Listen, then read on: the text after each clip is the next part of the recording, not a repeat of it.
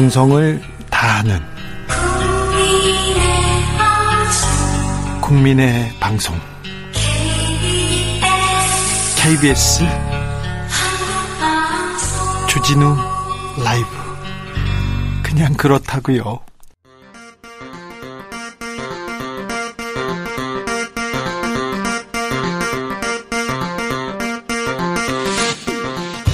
주진우 라이브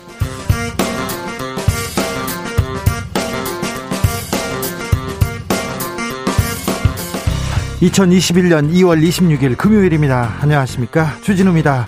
이제 백신의 시간입니다. 오늘 역사적인 1호 백신 접종 시작했습니다. 코로나와의 사투 400여일 그동안 잘 견디셨습니다. 아직 안심할 단계는 아니지만 그래도 희망의 빛이 보이는 듯 합니다.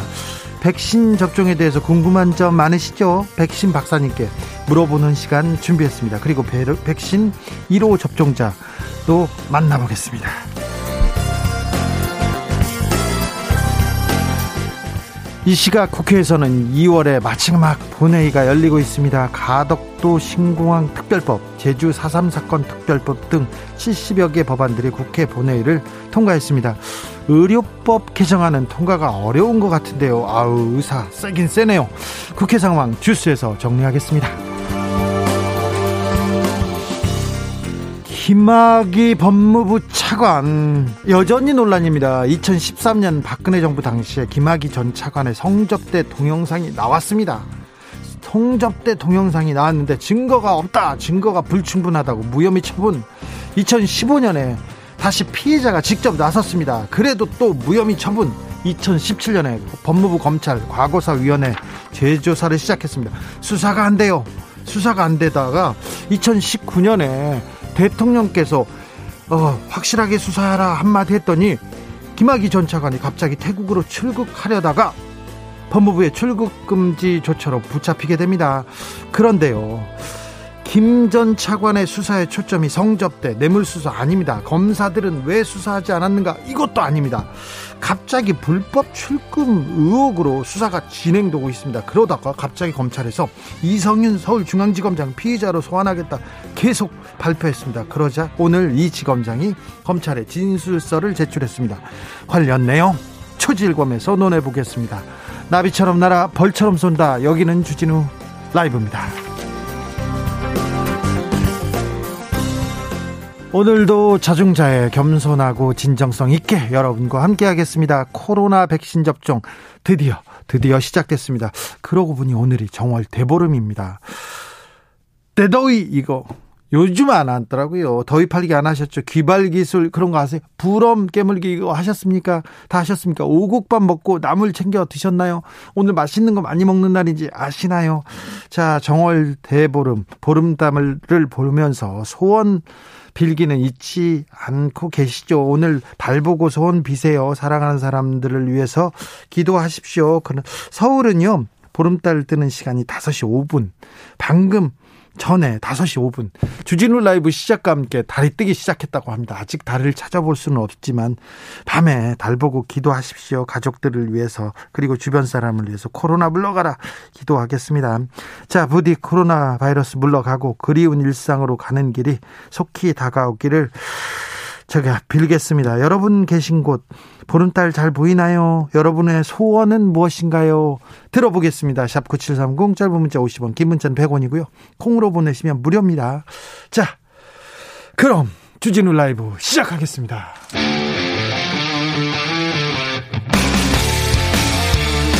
탐사보도 외길 인생 20년 주 기자가 제일 싫어하는 것은?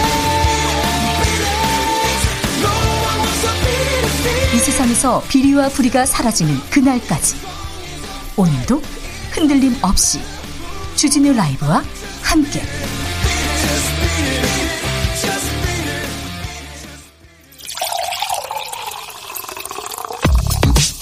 어, 오늘 코로나 백신 접종 시작됐습니다. 진짜 중요한 뉴스만 쭉 이렇게 뽑아내겠습니다. 주 라이브가 뽑은 오늘의 뉴스 주스.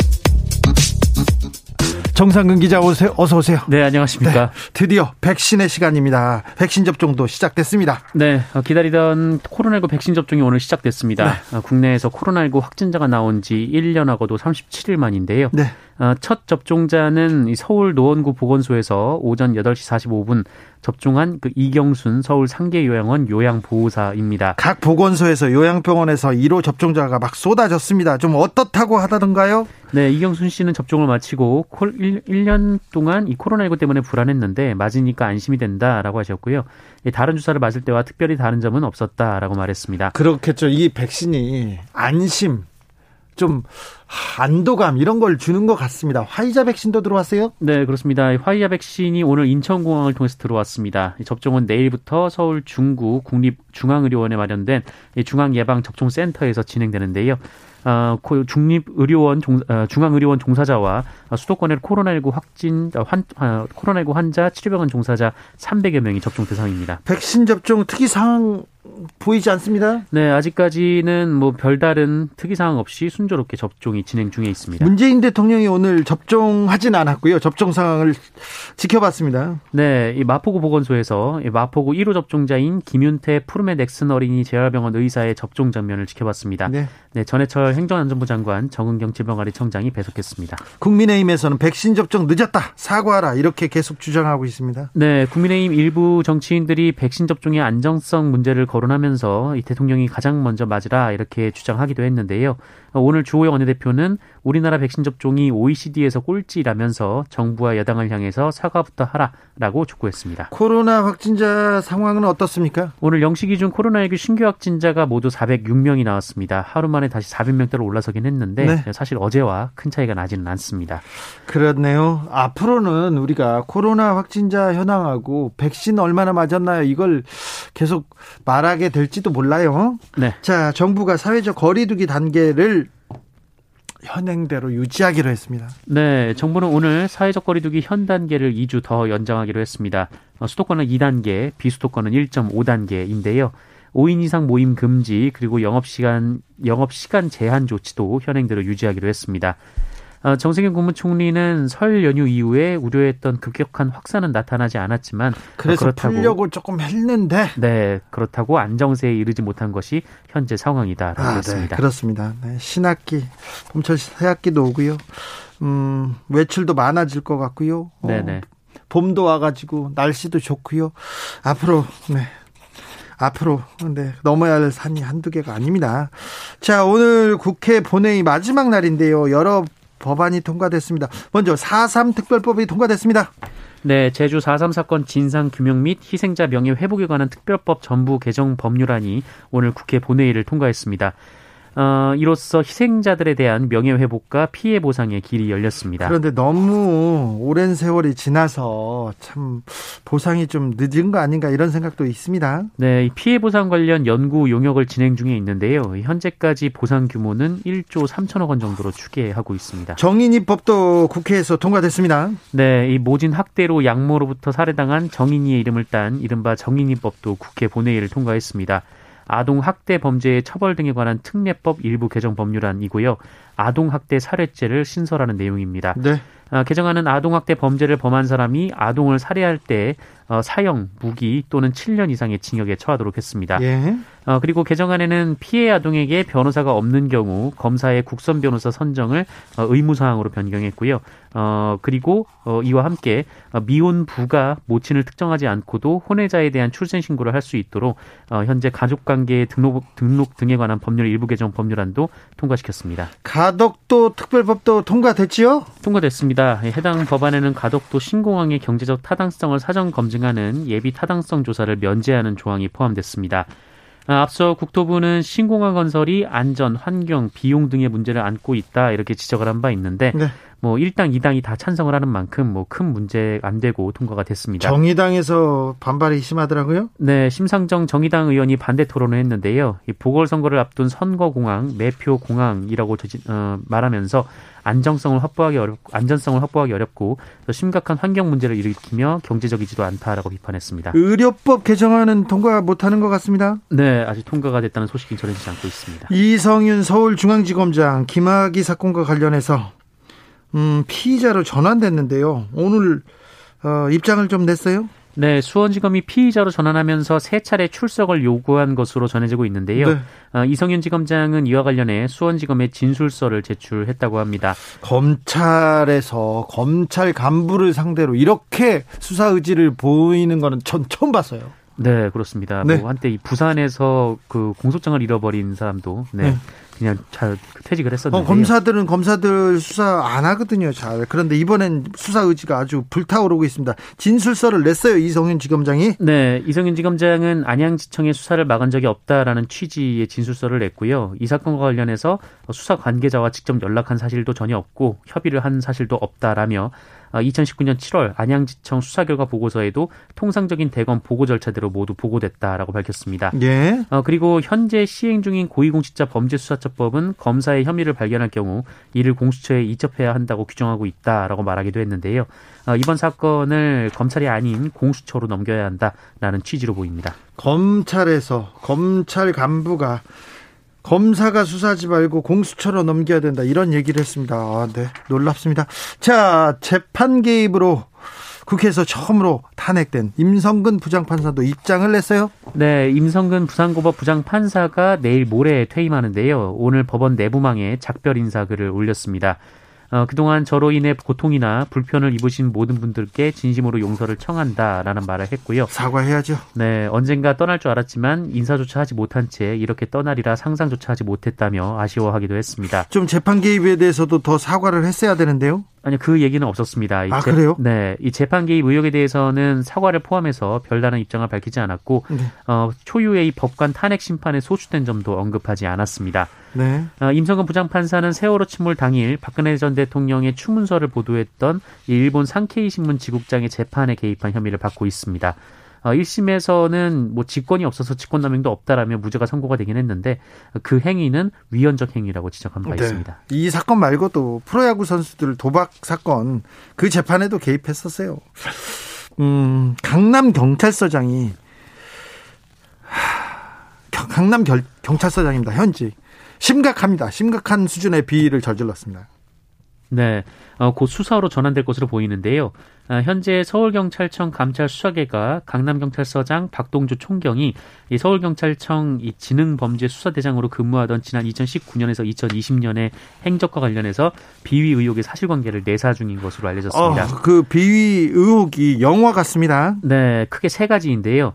어, 근무 중에 음주를 일삼았다는 점, 그리고 어, 술자리에 부하 여경을 불렀다라는 의혹을 받고 있습니다. 아, 그리고 친분이 있는 법무법인 변호사와 유착해서 사건을 처리했다라는 주장도 제기됐고요. 그리고요. 어 그리고 지난해 마스크 대란 당시에 이 식품의약품안전처의 허가를 받지 않은 불법 마스크를 대량 적발해서 압수한 적이 있는데 어, 이것을 약사인 자신의 아내에게 넘기라고 수사관들을 종용했다는 의혹을 받고 있습니다. 아, 경찰은 현재 조사받는 동안 정상적인 업무가 불가능하다면서 아, 박총경을 대기 발령했습니다. 경찰의 무게 무게가 경찰의 책임이 매우 커졌습니다. 그래서 경찰에서 어, 더 책임감을 갖고 나서줘야 됩니다. 네, 이런 비위 사실은 명확하게 해결하고 가야 됩니다. 박근혜 전 대통령이 아직까지 벌금을 한 푼도 안 냈어요? 네, 이 국정농단 그리고 국정원 특수활동비 상납 등 혐의로 유죄 확정 판결을 받은 박근혜 전 대통령이 어, 기한 내에 벌금과 추징금을 한 푼도 내지 않아서 어, 검찰이 강제 집행 방법을 검토 중입니다. 어, 벌금을 어떻게 납부하겠다라는 계획을 알려온 것도 없다라고 하는데요. 재판도 그렇고 한국의 법적인 체계에 대해서 전혀 전혀 무시 전략을 쓰고 있습니다. 네, 박근혜 전 대통령은 지난달 14일 이 대법원에서 징역 20년에 이 벌금 180 어, 180억 원, 그리고 추징금 35억 원을 확정받았고요. 형법상 벌금은 판결 확정일로부터 30일 이내에 납부를 해야 합니다. 네. 어, 벌금을 내지 않으면 최대 3년간 노역장에 유치를 하게 돼 있습니다. 네. 어, 이에 서울중앙지검은 재판 과정에서 동결한 재산에 대한 환수 절차를 밟을 것으로 보이는데요. 네. 앞서 검찰은 박근혜 전 대통령의 내곡동 주택과 30억 원가량의 추표를 추징 보전한 바 있습니다. 예전에 그 추징 당할 것을 우려했는지는 모르겠지만 박근혜 전 대통령이 자기 변호사한테 네. 돈을 이렇게 갖다 놓은 그런 정황이 있어서 그 부분이 그 검찰에 발각되기도 했습니다. 이명박 전 대통령 벌금은 어떻게 됐습니까? 뭐 아직 냈다는 얘기가 안 들리고 있습니다. 아니 이명박 전 대통령 소식도 좀 전해주세요. 내 소, 서운하려고 그래요. 속상하려고 그래요. 왜 이명박 전 대통령 기사는 좀 없는 거예요? 안타깝습니다. 자, 다음 알려주세요. 네. 네. 서울시 교육청으로부터 설립 취소 통보를 받은 한유총, 한유총 사건 기억하시죠? 그런데 한유총이 불복해서 소송을 냈어요. 근데 한유총이 이겼습니다. 네. 어, 지난 2019년 그 이른바 유치원 대란으로 큰 논란을 불렀던 그랬죠. 네, 한국 유치원 총연합회에 대해서 이 서울시 교육청이 법인 설립 허가를 취소했었는데요. 그렇죠. 이 법원이 한유총의 손을 들어줬습니다. 예. 앞서 1, 2심은 이 한유총의 개원 연기 투쟁에 참여한 살인 유치원이 이 전체의 6.2%에 불과했고 개원 연기 기간도 하루에 불과했다라면서 이 서울시 교육청이 과한 조치를 취했다는 취지의 판결을 내렸었는데요. 대법원이 오늘 이 판결을 확정했습니다. 이 서울시 교육청은 아쉽지만 겸허히 받아들인다라는 입장을 밝혔습니다. 네. 정인입법이 통과됐습니다. 그런데 지난달 친모에게 살해당한 아이가 출생 신고도 안 돼 있었다. 그런 소식에 많은 분들이 마음 아팠었는데요. 아, 출생 신고가 이루어졌습니다. 죽고 나서야. 네, 어, 지난 1월에 있었던 사건인데요. 그 인천 미추홀구에 거주하는 40대 친모로부터 8살 아이가 살해당한 일이 있었습니다. 아, 이 친모는 아이를 살해한 후에 일주일여간 시신을 방치했다가 지난달 15일 119에 신고를 했는데요. 아, 이후 자신도 극단적 선택을 시도했다가 실패하고 이후 살인 혐의로 구속된 바 있습니다. 어, 그리고 이 따로 떨어져 살던 이 친부가 있었는데 네. 아이를 돌보지 못한 자책감을 호소하다가 역시 극단적 선택으로 사망한 일이 있었습니다. 아, 네. 어, 이 아이가 출생 신고가 안 돼서 이름이 없었는데요. 이 사망을 한 뒤에야 이름을 갖게 됐습니다. 네, 검찰은 어제 오후에 이 미추홀구청에 아이의 출생 신고서를 제출했는데요. 구치소에 수감 중인 친모와 상의를 거쳐서 생전에 불렸던 이름을 어, 출생 신고서에 기재를 했습니다. 이 과정에서 검찰은 검사나 지자체가 직권으로 출생 신고를 할 수 있는 법률 개정안을 법무부와 대검찰청에 건의하기도 했습니다. 네. 아, 아이가 태어났는데 사랑을 받기만도 모자란 아이였는데. 네, 출생 신고와 함께 사망 신고도 함께 됐습니다. 아, 네. 다시는 이런 일은 없어야 될 텐데요. 네. 아이고, 치킨 배달하던 50대 가장이 있습니다. 가장이. 그런데 음주운전하고 역주행하던 차에 치여서 숨졌어요. 네. 어, 인천 을왕리 해수욕장 인근 도로에서 차량을 몰고 역주행을 하다가 어, 치킨 배달을 하던 50대 남성을 치어 숨지게 한 음주운전자 그리고 동승자에게 검찰이 중형을 구형했습니다. 네. 어, 운전자 35살 A씨는 징역 10년, 동승자 48살 B씨는 징역 6년입니다. 을왕리 음주운전 그래서 많은 사람들이 가슴 아파했지 않습니까? 네, 검찰은 피고인들이 소중한 한 가정의 가장을 사망하게 해서 죄질이 매우 중하다라며 하지만 동승자는 책임 축소에 급급했고 재판에서도 기억이 안 난다는 말만 반복해서 거짓말만 계속했죠. 네, 죄질이 중하다고 덧붙였습니다. 이 검찰이 음주운전 차량 동승자에게도 윤창호법을 적용한 것은 이번이 처음입니다. 연예인 얼굴을요 음란물에 합성합니다. 그래서 합성합니다. 그래서 유포했던 10대가 검거 됐습니다. 네, 딥페이크라고 하죠. 네. 이 딥페이크 기술을 이용해서 연예인 허위 영상물을 제작 유포한 10대 그리고 20대가 어제 검거됐습니다. 아, 이들은 K-팝 가수 150여 명을 대상으로 딥페이크 사진 3,039개를 제작하고 성착취물 영상 11,373개를 만들었습니다. 많이도 만들었네요. 다 돈 벌려고 한 거죠? 네, 많이 만들었습니다. 그리고 이것을 90여 차례에 걸쳐서 150만 원을 받고 판매한 혐의도 받고 있는데요. 이 수사망을 피하기 위해서 SNS를 통해 광고를 한 후에 해당 영상이 저장돼 있는 곳에 아이디와 비밀번호를 구매자에게 알려주는 방식을 취했습니다. 잡혔어요. 네, 이들은 경찰 조사에서 용돈을 벌기 위해 시작했다라고 진술한 것으로 알려졌습니다. 예. 어, 이 딥페이크는 이 연예인의 얼굴을 기존 영상에 합성해서 가짜 영상을 만들어내는 기술인데요.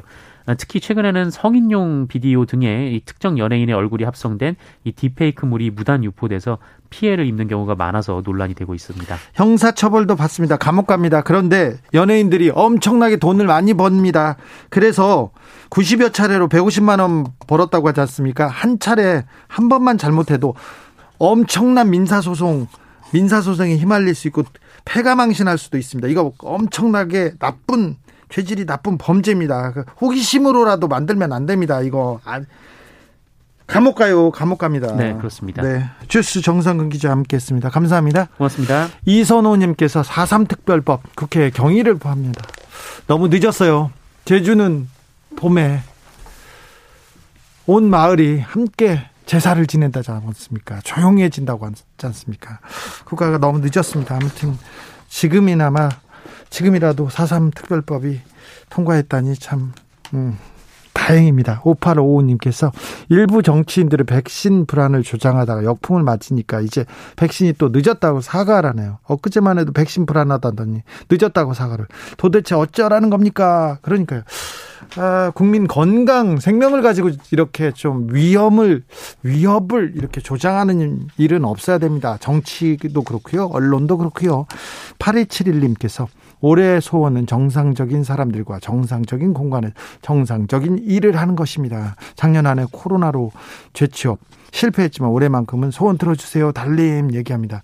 달림 얘기, 예, 달림한테 빌었습니다. 5476님, 우리 귀요미 막둥이 초등학교 입학하는데 올해는 코로나 빨리 없어져서 친구들하고 신나게 운동장에서 뛰어놀았으면 좋겠어요. 그러게요. 아이들이 그냥 뛰어놀기만 하고 놀기만 할 수 있게 했으면 좋겠습니다. 빌겠습니다. 0558님께서 소원이요? 올해는 전 국민 소원 똑같을 거요 코로나 아웃. 1년 넘게 출장을 못 가다 보니까 매출 반토막입니다. 제발 가주세요. 코로나요. 얘기합니다. 고, 코로나 물러나다 달라고 기도하는 분들 많습니다. 교통정보센터 다녀올게요. 정현정 씨. 주진우 라이브.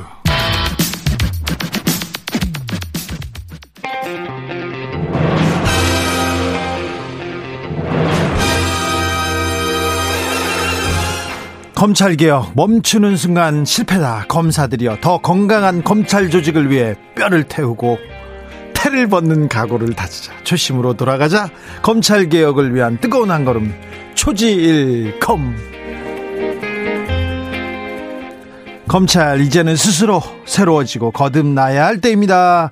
주진우 라이브가 검찰개혁에 벽돌 두 장 올려놓겠습니다. 여의지검 개혁부 검사 출신 김경진 전 의원 안녕하세요.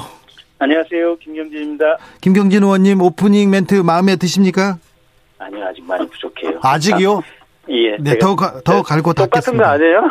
지금까지 계속? 아니요, 많이 아, 나아졌죠. 많이 나아졌죠. 바꾸긴 바꿨는데. 네. 핵, 핵심이 안 들어갔어요. 어쨌든 제가 다음 주에 저 초안을 가지고 갈게요. 아, 그러겠습니다. 다음에 와서 네. 저희가 논의를 하겠습니다. 자, 그리고 오늘은 판사 출신 서기호 전 의원 모셨습니다. 안녕하세요.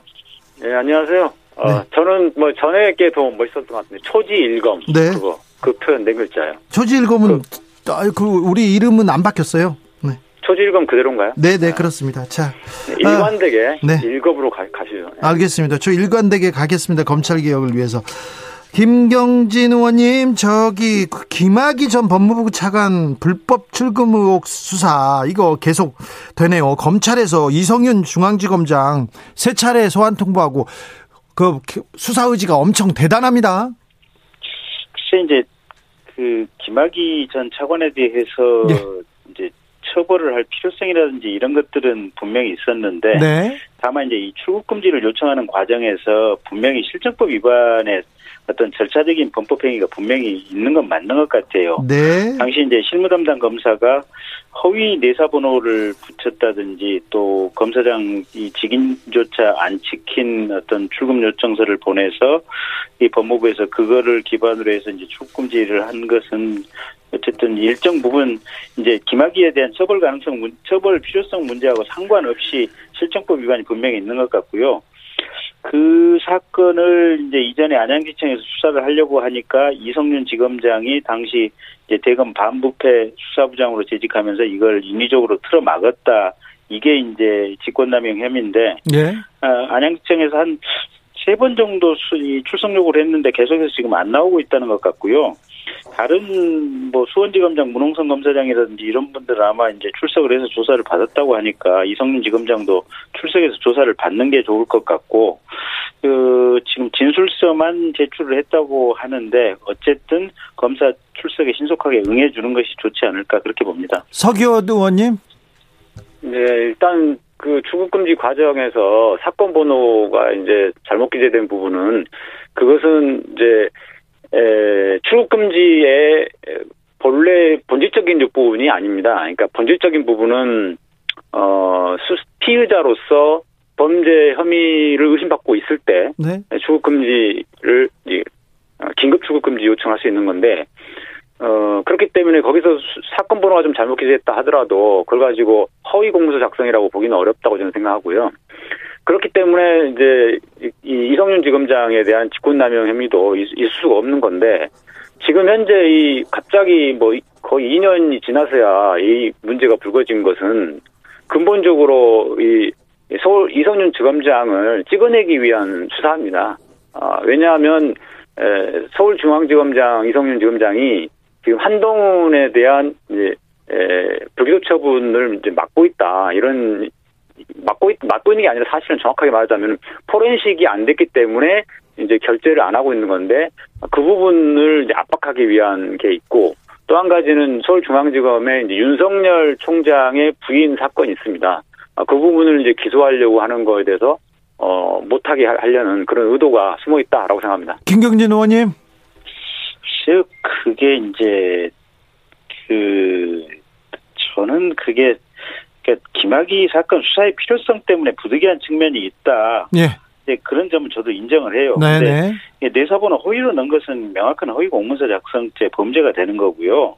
예. 이제 그걸 수사하려고 하는 것을 이제 대검 반부패 부장이 막았다고 하는 것도 문제고, 다만 이제 이게 인정이 된다고 하더라도 그럼 어디까지 얼마만큼 처벌하는 게 적절한가 그 문제에 대한 고민은 추후에 하더라도 일단은 이게 수사하는 과정에서 수사를 하지 말라고 압력을 넣었다면 조사해야 될 필요성은 분명히 있는 것이기 때문에 이성윤 지검장은 어쨌든 바로 출석해서 조사를 받기를 바랍니다. 공수처로 넘길 문제다 이런 얘기에 대해서는 어떻게 보세요, 김경진 의원님? 부분이 조금 골치 아프게 됐어요. 그러니까 공수처법에 보면 네. 이제 검사에 대한 범죄 사실은 이게 공수처로 넘겨야 되는 것처럼 공수처법 25조 2항이 돼 있거든요, 보면. 네.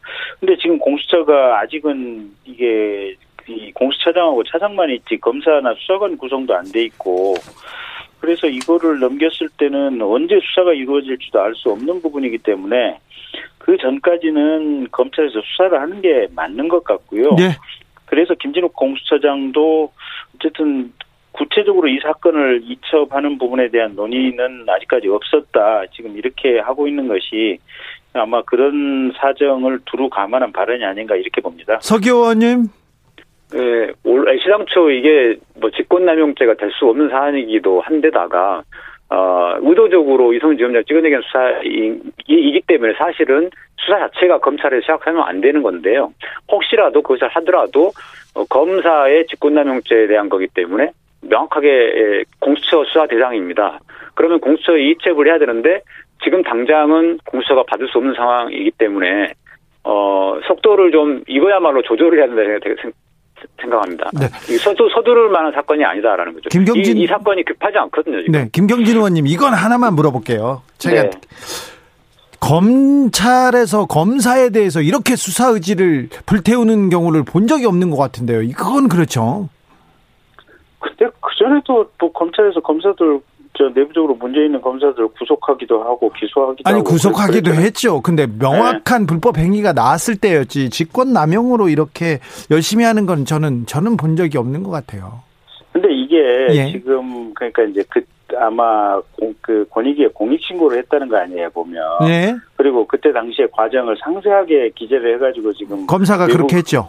예, 그렇게 했다는 걸 보면 어쨌든 가부간에 저도 이 사건이 얼마만큼 지금 처벌을 강하게 해야 되느냐, 처벌의 필요성이 크냐 그 부분에 대해서는 저도 이게 처벌의 필요성이 크다고는 생각지는 않지만 네.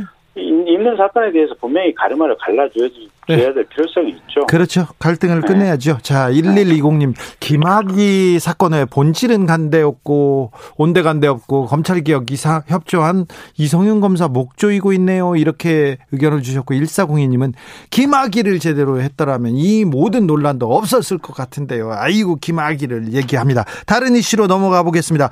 박범계 법무부 장관의 최근 행보도 좀 살펴보겠습니다. 박 범계 장관이 대전에 갔는데 대전 지검 검사들이 집단 휴가를 갔다는 보도가 나왔는데요. 이거 그랬어요, 검사들이? 글쎄 그 그러니까 정확히는 대전 지검을 간 건 아니고 대전, 지검은 지금 예, 탈원전 그, 그 수사를 하고 있죠. 월성원전 수사 네. 때문에 안 가겠다라고 했고 네. 이제 지검 말고 수사를 수사와 상관없는 고검을 가겠다라고 했는데 지금 조선일보에 무슨 기사가 났냐면 이게 박범계 장관 꼴 보기 싫으니까 그렇죠. 이게 상당수의 검사들이 그냥 연간내고 이 참석을 안 해서 항명했다 이런 식으로 보였죠. 결, 예, 그래서 결국 이제 검사장하고 대전 고검장하고 법무부 장관하고 이 간부 검사들만 이렇게 면담을 했다 이런 취지의 기사가 나왔는데 네. 그 법무부 해명은 이제 당일 연가를 낸 검사가 있긴 있었는데 두 명이었다. 예. 그리고 간, 간담회는 사전에 이제 예정대로 진행됐다. 이렇게 아마 법무부에서 해명이 나왔다는 것 같고요. 예. 근데 이제 그 대전 고검 검사가 다섯 명이라 그래요. 그러니까 이제 다섯 명 중에 두 명이 어쨌든 그 당일날 연가를 냈, 냈었던 것, 낸 상황이다. 이렇게 보면 되고요. 예.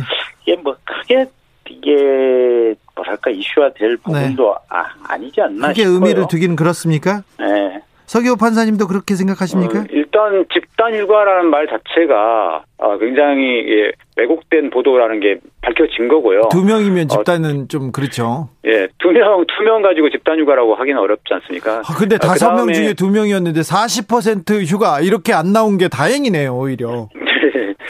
어, 그리고 그 두 명 중에서도 뭐 몇 명인지 모르겠습니다만 통원 치료차 뭐 휴가하는 사람이 있었다고 네. 하는데요. 네. 네. 그렇습니까? 자, 이거는 좀 지나갈 텐데. 자, 박범계 장관이 경찰 직접 수사권 폐지에 대해서 궁극적으로 수사 기소 분리돼야 된다고 얘기하고 속도를 높이고 있습니다. 이 부분에 대해서는 할 말 많으시죠, 김경진 의원님? 그러니까 이제 도대체 우리 사회에 언제부터 이게 수사하고 기소가 분리되는 것이 선진국 사례고 이게 원칙인 것처럼 얘기를 하는 이 거짓 도그마가 횡행하는지 모르겠는데요.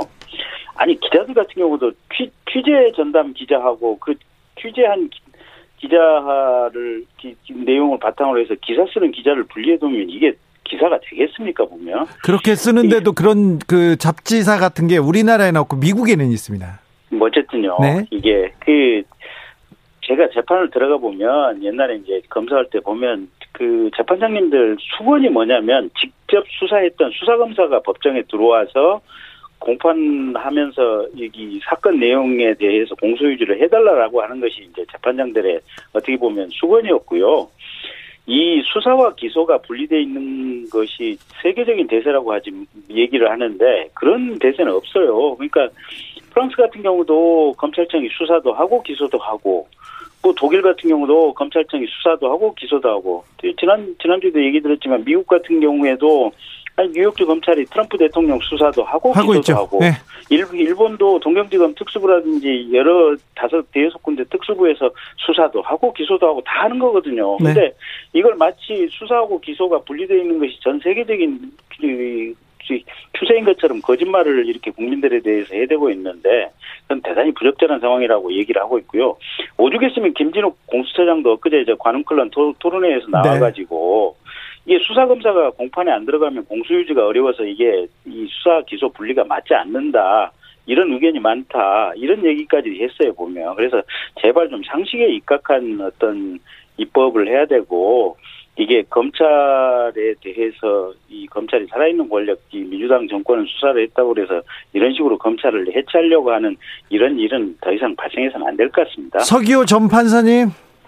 예, 일단 수사권 기소권 분리가 세계적 추세인데 이게 좀 왜곡돼서 많이 이야기되고 있습니다. 지난주에 말씀하신 부분에 제가 찾아봤는데요. 네, 찾아보셨어요? 프랑스를 비롯한 유럽 쪽에서는 검사들이 모든 사건을 수사도 하고 기소도 하고 그런 게 아니고 그 지금 현재 이 중대범죄수사청을 만들려고 하는 그러니까 6대 범죄 중요한 수사 같은 거를 전담하는 곳이 그 수사 판사라고 그래가지고 그걸 정확하게 말하면 예심 판사라고도 번역을 합니다.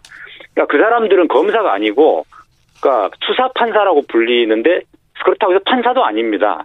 아, 그러니까 쉽게 말하면은 일반 사건은 경찰이 수사를 하고 그다음에 중대 범죄 같은 이제 소, 소규모지만 되게 사회적으로 이슈가 되는 중대 범죄는 수사 판사라는 사람들이 이제 경찰을 지휘해 가지고 수사를 하거든요. 그리고 검사는 기소만 전담합니다. 아 그렇기 때문에 지금 김경진 의원님께서 말씀하시는 유럽 쪽에서 어, 검사가 다 한다고 하시는데 그거는 그 사람들을 검사라고 안 하고 번역할 때 정확하게 말하면 수사 판사 예심 판사라고 번역을 하고요. 그 넷플릭스의 위기의 민주주의라고 하는 그 그 드라마에 보면은 브라질에서 어, 그런 그 수사 판사라는 사람이 이름이 갑자기 생각 안 나는데 그분이 지금 저 호세 아, 이제 룰라 전 대통령을 이제 수사해가지고 지금 어, 법무부 장관이죠. 네. 예, 지금은 법무장관인데 그 당시에는 네. 수사 판사였어요. 그래서 거기도 보면은 번역을 수사 판사로 번역을 합니다. 그래서 어 수사와 기소가 분리되어 있는 게 오히려 유럽 쪽은 일반화되어 있는 거고 그다음에 우리나라에서 워낙 60년 이상을 갖다가 검사가 수사도 하고 기소도 하고 뭐 이런 일이 있다 보니까 이게 분리되면 이상하지 않냐라는 생각을 하는 건데 지금 이미 뭐 80% 이상의 거의 대부분의 일반적인 범죄들은 경찰이 수사를 하고 검사가 그걸 기소하지 않습니까? 아, 그렇기 때문에 이게 그렇다고 해서 그런 대부분의 사건들이 이상하게 지금 흘러나가지는 않거든요. 네. 그리고 수사가 한 검사가 공판에 나왔으면 좋겠다라고 판사들이 이야기하는 거는 그것은 왜 그러냐면은 기존의 검찰이 수사에를 전념을 하고 공소 유지에는 너무 신경을 안 써가지고 그래서 벌어진 현상인 것이지 공소유지 검사들의 역량을 강화하게 되면 그것은 문제가 해결이 됩니다. 자연스럽게. 80% 이상 경찰이 수사하고 검찰이 기소 이거 맞습니까, 김경진 의원님? 아니 그러니까 이제 초동 사건 최초 입건을 검찰이 하느냐 경찰이 하느냐 이제 아마 이, 런 비율인 것 같은데요. 네. 이제 대부분의 사건은 일단 경찰에서 입건을 해서 검찰이 이제 이런저런 보완 수사라든지 검토를 해가지고 기소 여부를 결정을 하죠. 근데 지금 이 민주당이 추진하는 것처럼 수사와 기소를 분리를 해버리면 그러면 경찰이 기소합시다 또는 뭐 중대범죄수사청이 기소합시다라고 가지고 오면 그러면 그 담, 담당하는 검사는 그러면 그 거기서 보내주는 그대로 이게 기소를 해야 됩니까?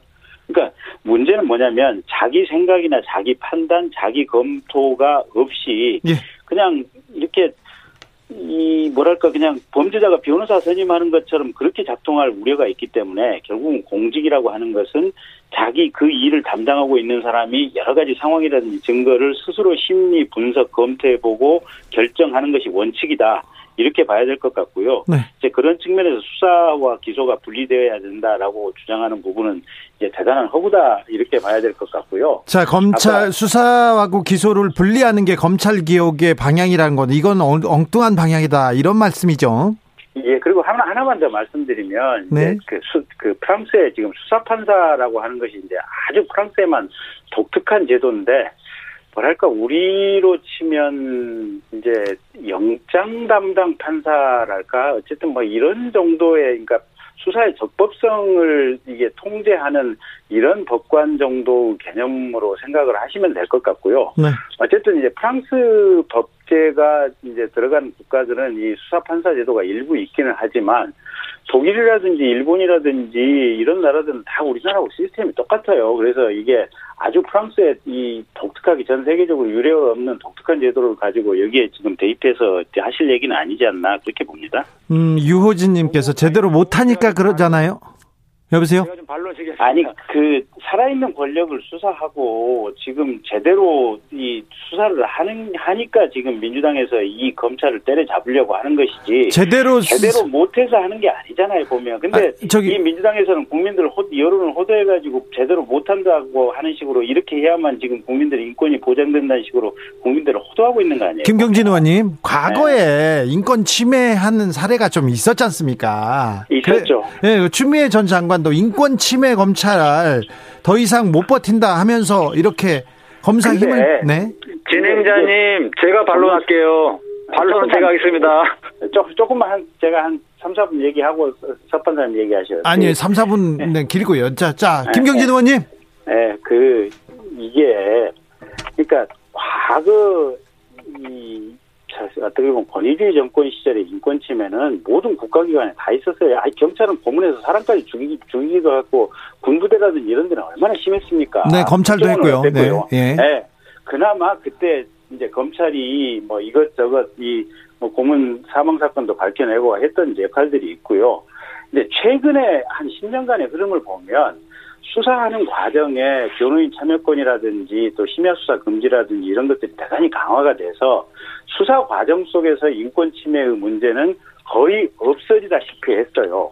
오히려 최근 한 10년간의 추세를 보면 어떤 사람이 범죄를 범했어도 특히 권력이나 힘을 가지고 있는 사람, 돈 많은 재벌들이 범죄를 범했어도 그 잘난 변호사들 뭐 법원장 출신, 검사장 출신 변호사 선임하고 이렇게 해가지고 사건이 위야무야되고 없어지고 증거 확보 어렵게 되고 이런 것들이 오히려 지금 시대적인 흐름이기 때문에 이게 어떻게 보면 검찰이 제대로 수사할 수 있는 그래서 거학이라든지 사회적으로 힘 있는 사람들이 범죄를 범했을 때 이 사람들을 단죄할 수 있는 이런 흐름과 어떻게 보면 제도적인 뒷받침을 해주는 것이 지금 이 시대에 필요한 것이지 네.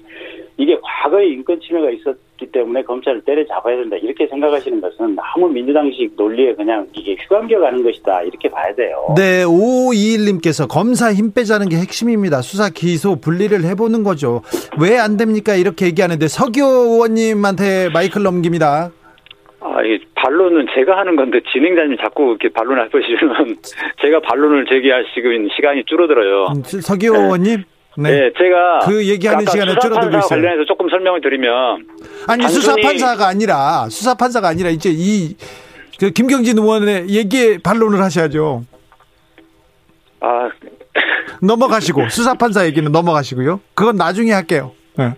어 기본적으로 네. 검찰의 지금 인권 침해 수사가 심각하게 제기된 게 최근 일이 아니고 네. 이미 몇십 년 전부터 그 중수부 흔히 말하는 대검 중수부라는 곳이 바로 그런 수사를 해왔지 않습니까? 특수부 수사를 중수부가 주로 담당했었는데 그 수사의 가장 큰 문제는 언론 플레이를 해가지고 먼지털이 수사를 한다는 겁니다. 표적을 딱 정해가지고. 네. 그렇기 때문에 그것이 나중에 무죄 난 경우도 많고 무리하게 수사가 돼가지고 그래서 중수부를 폐지하자는 이야기들이 국민사회에서 많이 나와가지고 결국 중수부가 폐지됐는데도 불구하고 특수부라는 곳으로 뭐 반부패 수사하고 뭐 이런 식으로 이름을 남겨놓아서 여전히 그런 먼지털이 수사를 계속 해왔다는 거죠. 검찰이 직접 수사를 하다 보니까. 예. 그래서 검찰의 직접 수사의 문제점의 가장 큰 문제는 그, 그, 그 부분입니다. 그래서 그거를 아예 차단하고 이제 분리하자는 취지인 거고요.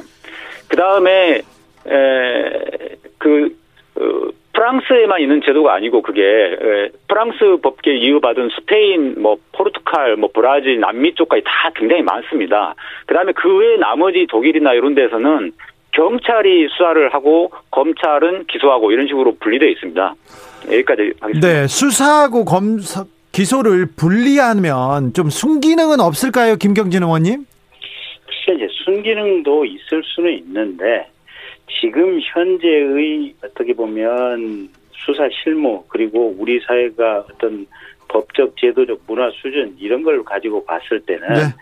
현재는 오히려 지금 그러니까 과거에는 심지어는 아예 경찰 검찰 어디서 다 패고 한 20년 전에는 그러지 않았습니까? 네. 30년 전에 네. 군사 독재 시절에는 아예 그저 저기 이제 밀실에 들어가 가지고 무슨 무슨 보안 분실 이런 데 들어가서 사람 죽었다 나온 거 아니겠습니까? 예. 근데 지금 과거에는 그런 시절이 있었는데 지금 현재는 수사 과정에서 인권 침해가 거의 없어지는 그 시선 그런 시대가 왔어요. 이제는 시스템에 의해서 감시가 되고 시스템에 의해서 인권 보장이 되는 이런 시대가 왔어요.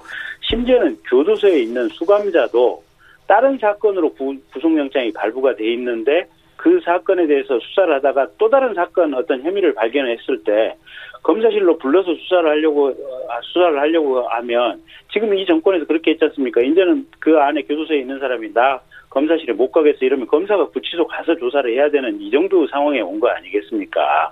그러니까 과거 기준 30년 전의 기준을 가지고 얘기를 한다면 어떻게 보면 그게 일, 어, 일은 맞는 맞, 맞는 듯이 보이지만 현재의 수사 상황이라든지 현재의 인권 보장 시스템이 적용되는 이 정도의 상황을 가지고 본다면 이게 이 수사기관을 나눠놓고 그래서 인권 보장을 한다고 하는 것들이 오히려 큰 틀에서 보면 죄를 짓고 힘을 가진 놈들이 지들 멋대로 하고 살고 지들 멋대로 범죄를 범해도 이게 도저히 이 체크가 안 되고 단죄가 안 되는 이런 사회로 들어갈 흐름이 있기 때문에 그런 부분을 좀 잘좀 좀 생각해 보시라 이렇게 서기 의원님 30년 전이 아니고 불과 10년 전에 노무현 대통령에 대해서 대검 중수부가 그 먼지털이 수사를 하다가 노무현 대통령께서 돌아가셨지 않습니까?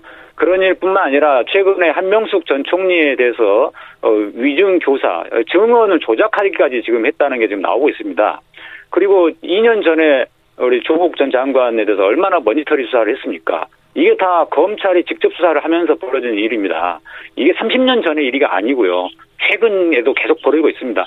방금 지금 불과 한 달 전에도요. 지금 김학의 차관 문제를 가지고 지금 이성윤 지검장을 찍어내려고 지금 이성윤 지검장이랑 무리한 수사를 하고 있지 않습니까? 그래서 검찰이 직접 수사를 하면은 이런 문제 생깁니다. 그래서 서기호 의원님 그러면 검찰 수사권을 어 아예 박탈하는 게 이게 맞습니까? 박탈이라는 개념보다는요 음. 수사권과 기소권을 분리한다는 것이고 네. 지금의 수사 역량이 그 훼손되지 않은 채로 그대로 별도의 기구로 옮겨가면 되는 것이기 때문에 네. 예, 수사 역량이 그 훼손될 일은 없다라고 저는 생각합니다. 그러면 그 수사 역량은 중대범죄수사청으로 옮겨가서 수사하면 된다. 공수처나. 네, 그렇습니다. 김경진 의원님은 아니 그 먼지털이 했던 조국에 대해서 조국 동생도 실형 실형 나왔죠. 조국 오촌 조카도 실형 나왔죠. 조국 사모님도 실형 4년이나 나왔죠. 아니 그 뭐라고 얘기를 하실 겁니까? 아니 그리고 한명숙 그 얘기를 하시는데 아니 한명숙 그 한만호 비망록이라든지 한, 한만호가 내가 그때 했던 검찰 앞에서 했던 얘기는 다 거짓말이다. 검찰의 강압에 못 이겨서 거짓말을 했다라고 하는 것이 이미 그때 한명숙 총리가 유죄 판결을 받은 그 재판에서부터 똑같은 얘기가 나왔던 거예요. 그러니까 네. 그때 한만호 씨가 그, 그 한명숙 씨를 위해서 일부러 거짓말을 해준다고 대법원이 다 이게 판단을 해서 아니 대법원 전원 합의체에서 유죄가 나왔던 거 아니겠습니까? 물론 이제 일부는 전원 전원이고 일부는 소수 의견이 좀 있긴 했지만 어쨌든 3억 원에 대해서는 대법관 전원이 지금 한만호 씨 말하고 상관없이 이게 유죄다라고 인정을 했었던 거 아니겠습니까? 그러니까 이게 정파적인 어떤 논리라든지 자신들 정파에 관련된 사람을 수사한다 그래가지고 검찰이 사실은 한명숙 씨 수사하기 쉽지 않거든요. 이 조국 씨처럼 이게 대통령이 관심 가지고 있고 수없이 많은 사람들이 이 민주당을 지지하는 사람들이 심지어는 사법개혁하자고 서초동에 와서 이 조국 씨 수사하니까 촛불 시위까지 했었던 거 아니겠습니까? 검찰이 수사하기 얼마나 어려웠겠습니까? 그러니까 그런 상황 속에서 검찰이 수사를 해서 이 정도까지 어떻게 보면 진실을 밝혀냈는데 이제 와서 민주당은 검찰이 그런 검찰 완전히 해체시켜버리겠다. 그래서 대한민국에 우리 민주당 정파에 반하는 수사라는 것은 있을 수가 없다. 이런 생각을 가지고 지금 검찰을 해체해야 되겠다. 검찰의 수사권을 뺏어버려야겠다. 지금 이렇게 나가고 있는 거 아니겠습니까? 서기 의원님. 되겠습니까? 네, 우선 이제 조국 전 장관 관련 수사에서는 조범동의 어, 오천 조카 아, 사건에서 이미 실형이 나오긴 했지만은 나머지 가장 중요한 부분인 조국 펀드라는 부분이 사실과 다르다. 권력형 비리가 아니다라는 것이 밝혀졌습니다.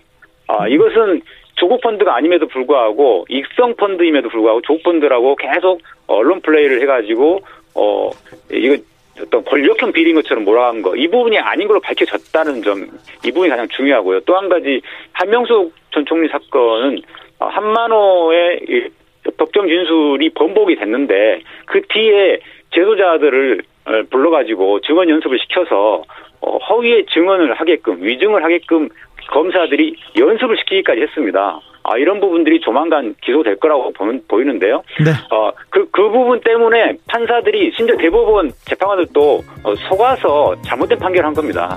초지일검 여기서 마무리하겠습니다. 김경진, 서기호 두 분 감사합니다. 네, 감사합니다. 네, 감사합니다. 네, 검찰 개혁으로 가는 길은 이렇게 뜨거워요. 아유, 말만 나오면 방법론 아직도 더 뜨겁게 논의해야 될 것 같습니다. 오늘은 여기까지 하고요. 저희는 MC 스나이퍼의 봄이여 오라 들으면서 잠시 쉬었다가 6시에 돌아오겠습니다.